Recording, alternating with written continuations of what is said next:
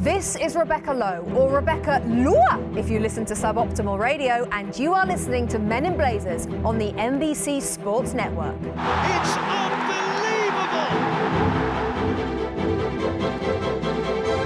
Welcome to a Men in Blazers pod special.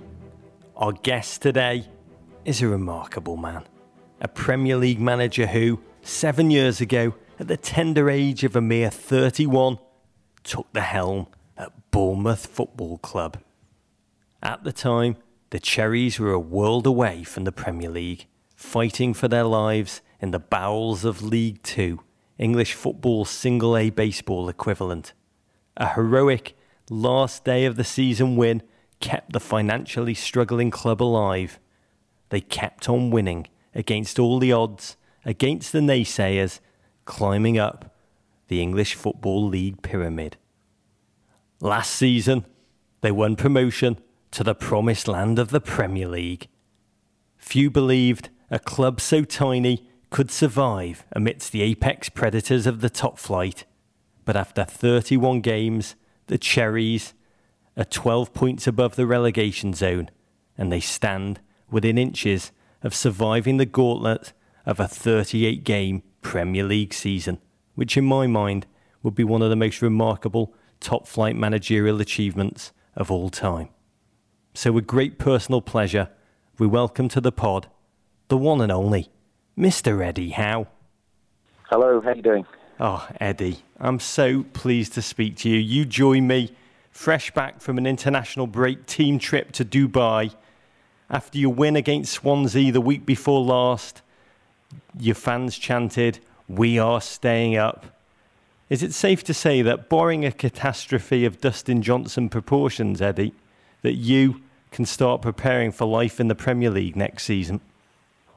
The way I'd prefer to say it is we've certainly put ourselves in a good position and it's in our hands. So we've done well to this point, but we've got to try and finish the job. And as we know in this league, no one gives you anything, you've got to earn it. So we still feel we need some more points to achieve our target.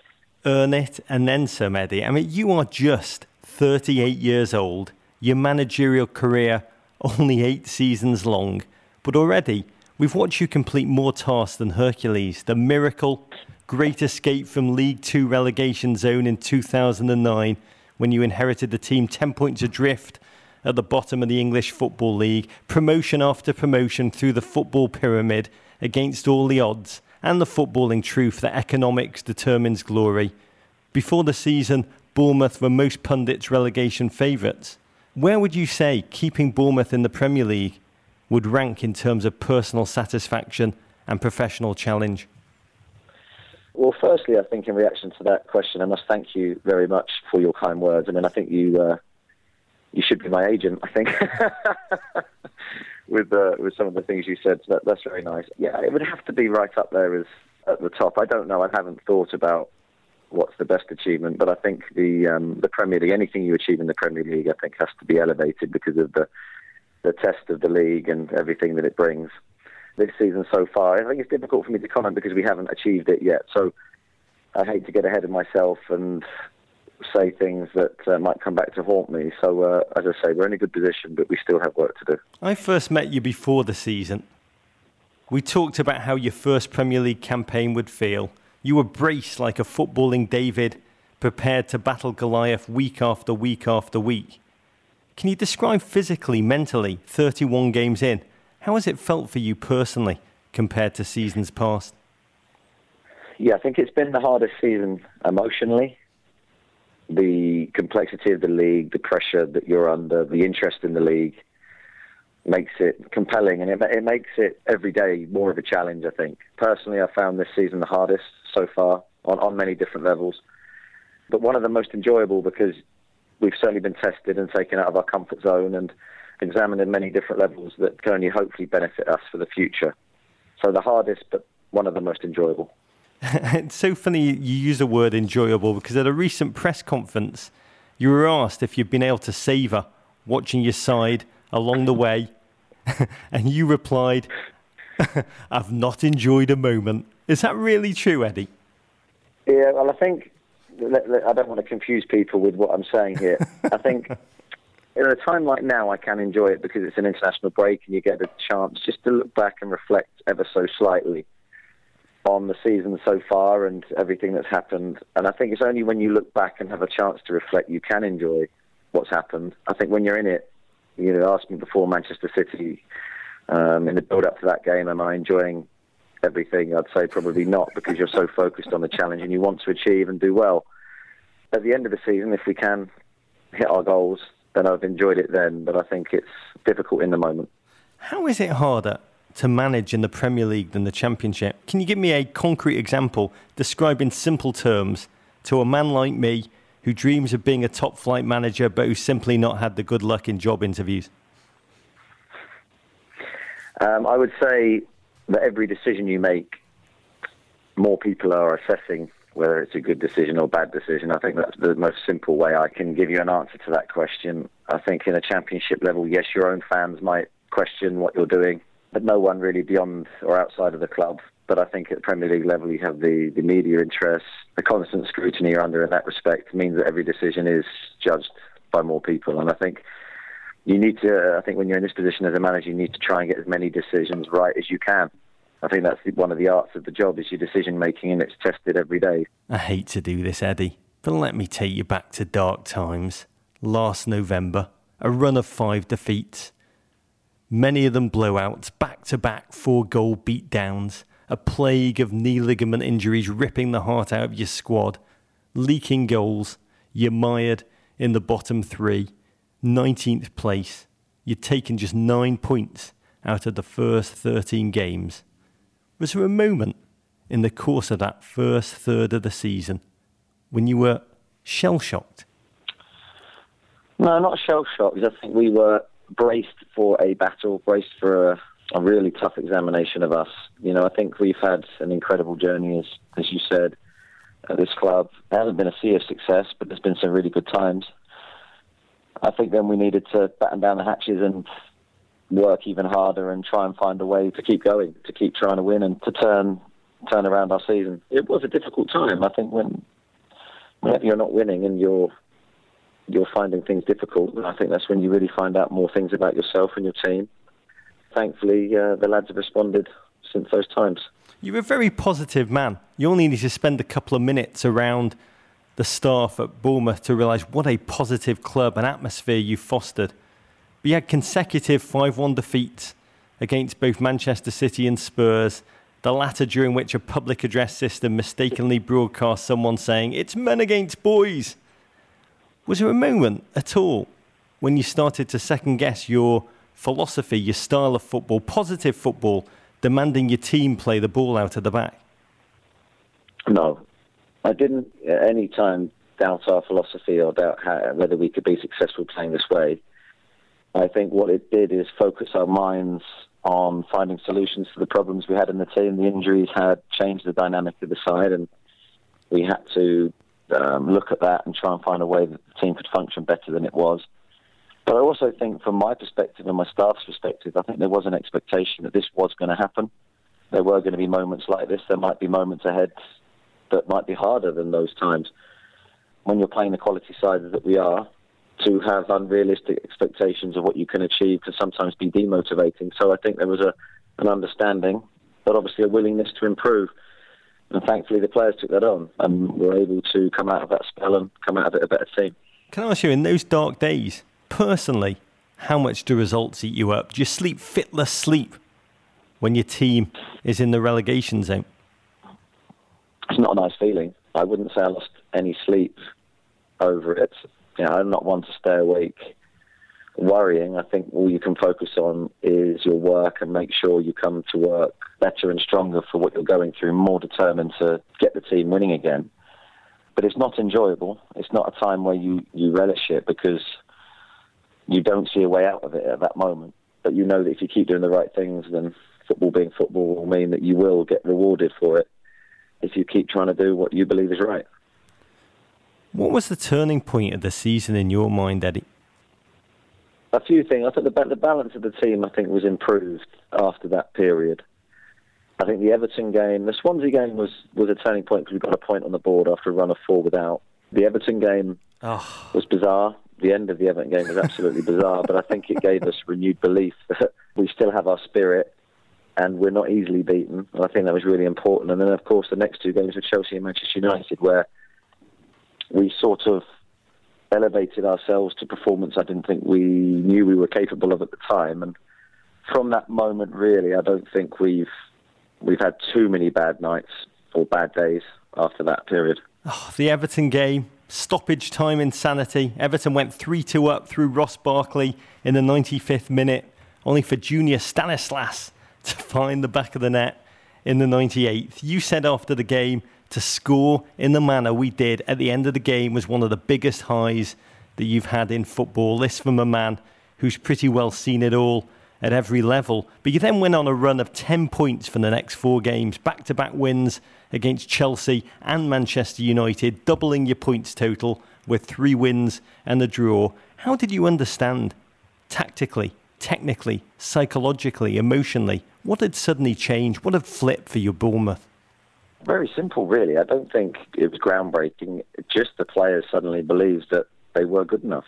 You need results to fully believe it. I think performances can give you that confidence to a degree, but it's the results you need just to to rubber stamp it. And I felt we'd we'd performed well in certain games and hadn't got we, what we deserved. And then we played Chelsea, Manchester United, and winning those games I think meant everything to us. And I think that was a moment when the players think, yeah, we're actually okay here. Now, to maintain results and performances, you can never think you're okay. You always have to prove that you can compete. Uh, that, that's my belief at the moment where we are at this level. And then whenever we come away from our best levels, we find it difficult. So it's been a case of just making sure we, we carry on producing good performances. I want to ask you about a couple of sensational moments during that run. Right after the Everton meltdown slash Bournemouth rally, you go to Chelsea, Jose Mourinho's Chelsea, December 5th, fine defensive stand by Bournemouth, a late goal by substitute Powerball Glenn Murray, allow you to defeat the defending champions. Your fans reminded the Chelsea faithful that Bournemouth come from League Two. I mean, Bournemouth Stadium, it's one of the tiniest in the modern era, 11,700 seater.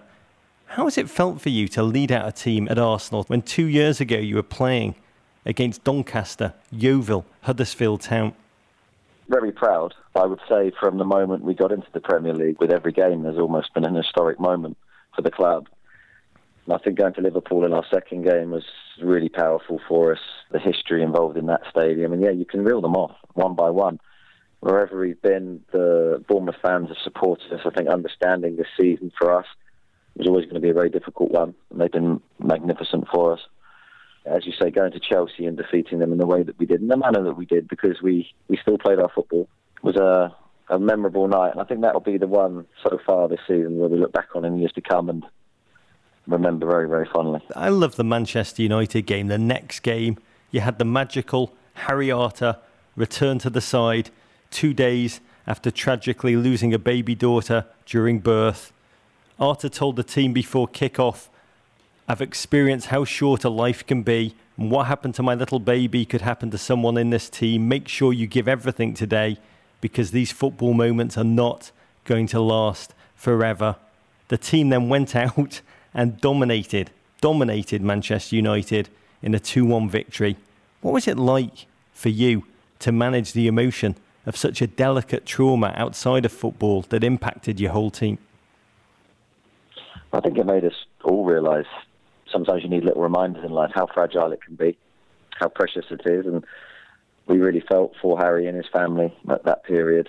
Very, very difficult for him. You could see how the whole thing had affected him, and it was a time where we needed to stand next to one of our teammates and support him really. And I thought the players around Harry were standing for him. I thought he was magnificent for them.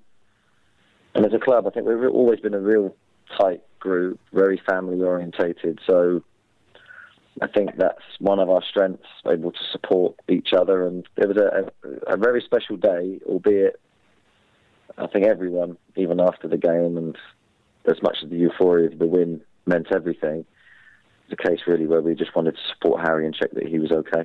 You've only lost five matches since then. A run that has lifted the team 12 points clear of the bottom three and just two points off a place in the top half of the table.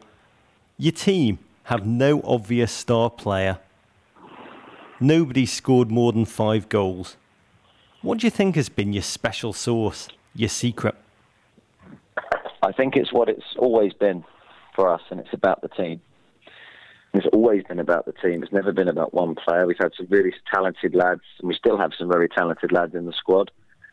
But I think the team is the, the strength, and everyone within that team sacrifices themselves for the good of the side. Got really unselfish players. The work ethic, professionalism is a credit to the players. So uh, it's been an absolute honour and privilege to lead the team this season as it has the others. And I think for us, the big challenge is not to lose any of those characteristics that have got us here. I think that is what I have to protect and make sure we don't lose. One of my favourite Bournemouth stats this season. Your team have covered more ground, 2,181 miles, than any other team in the league. Hard charging cherries you have been. But how did the November arrival of new American part owners Peak Six Investments, the Chicago based private equity firm who own a stake in the NHL's Minnesota Wild, change everything. You were immediately able to break the club transfer record by spending $40 million on new striker Benik Afobe.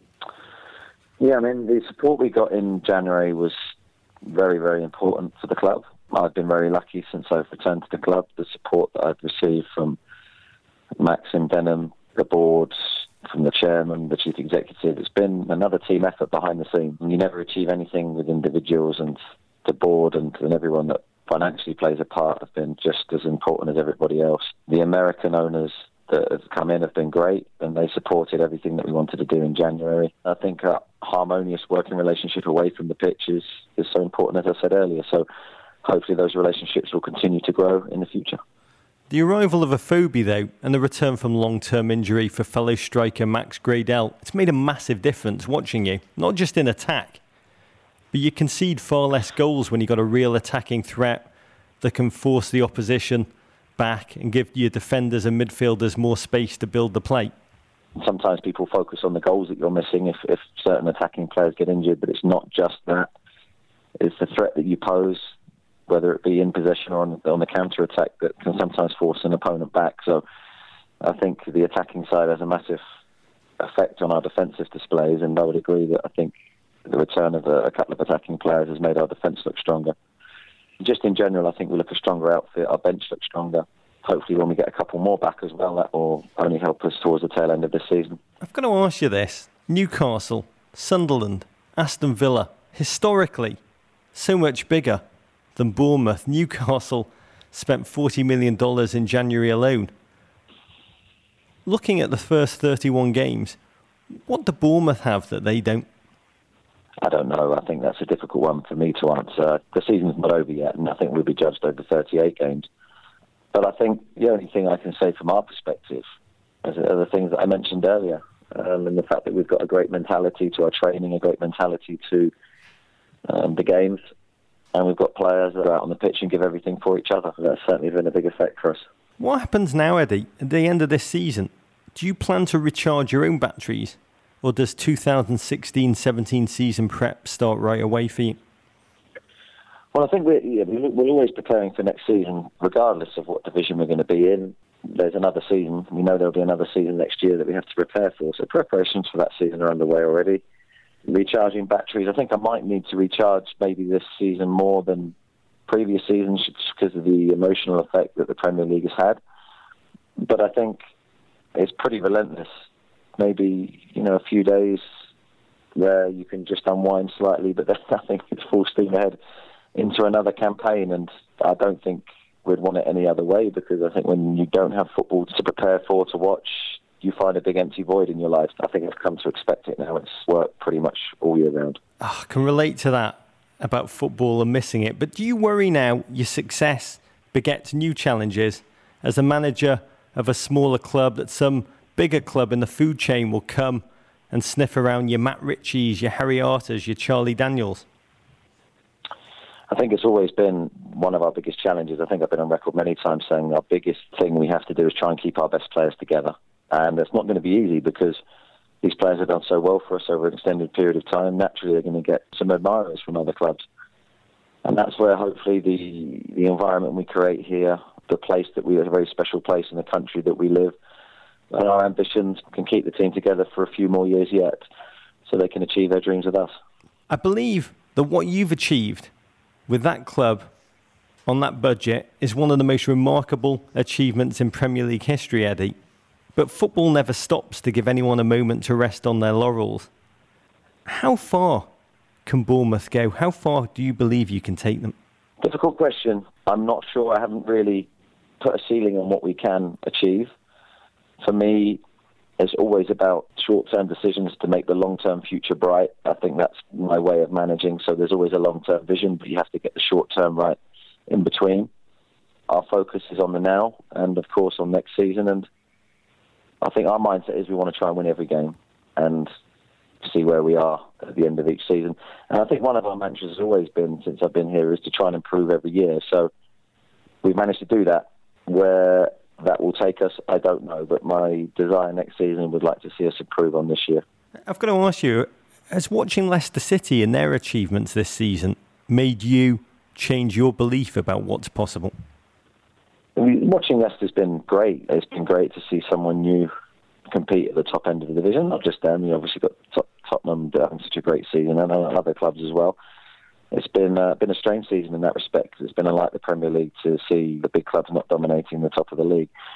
I think it's dangerous to make too many comparisons to Leicester. It could be dangerous because we would have a long way to go before we could get ourselves in that position. But never say never. Who knows?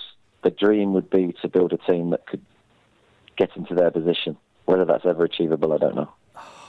Last question, Eddie. When I was in Bournemouth pre season, the thing that struck me more than anything was that everybody I encountered kept telling me Bournemouth is a learning club.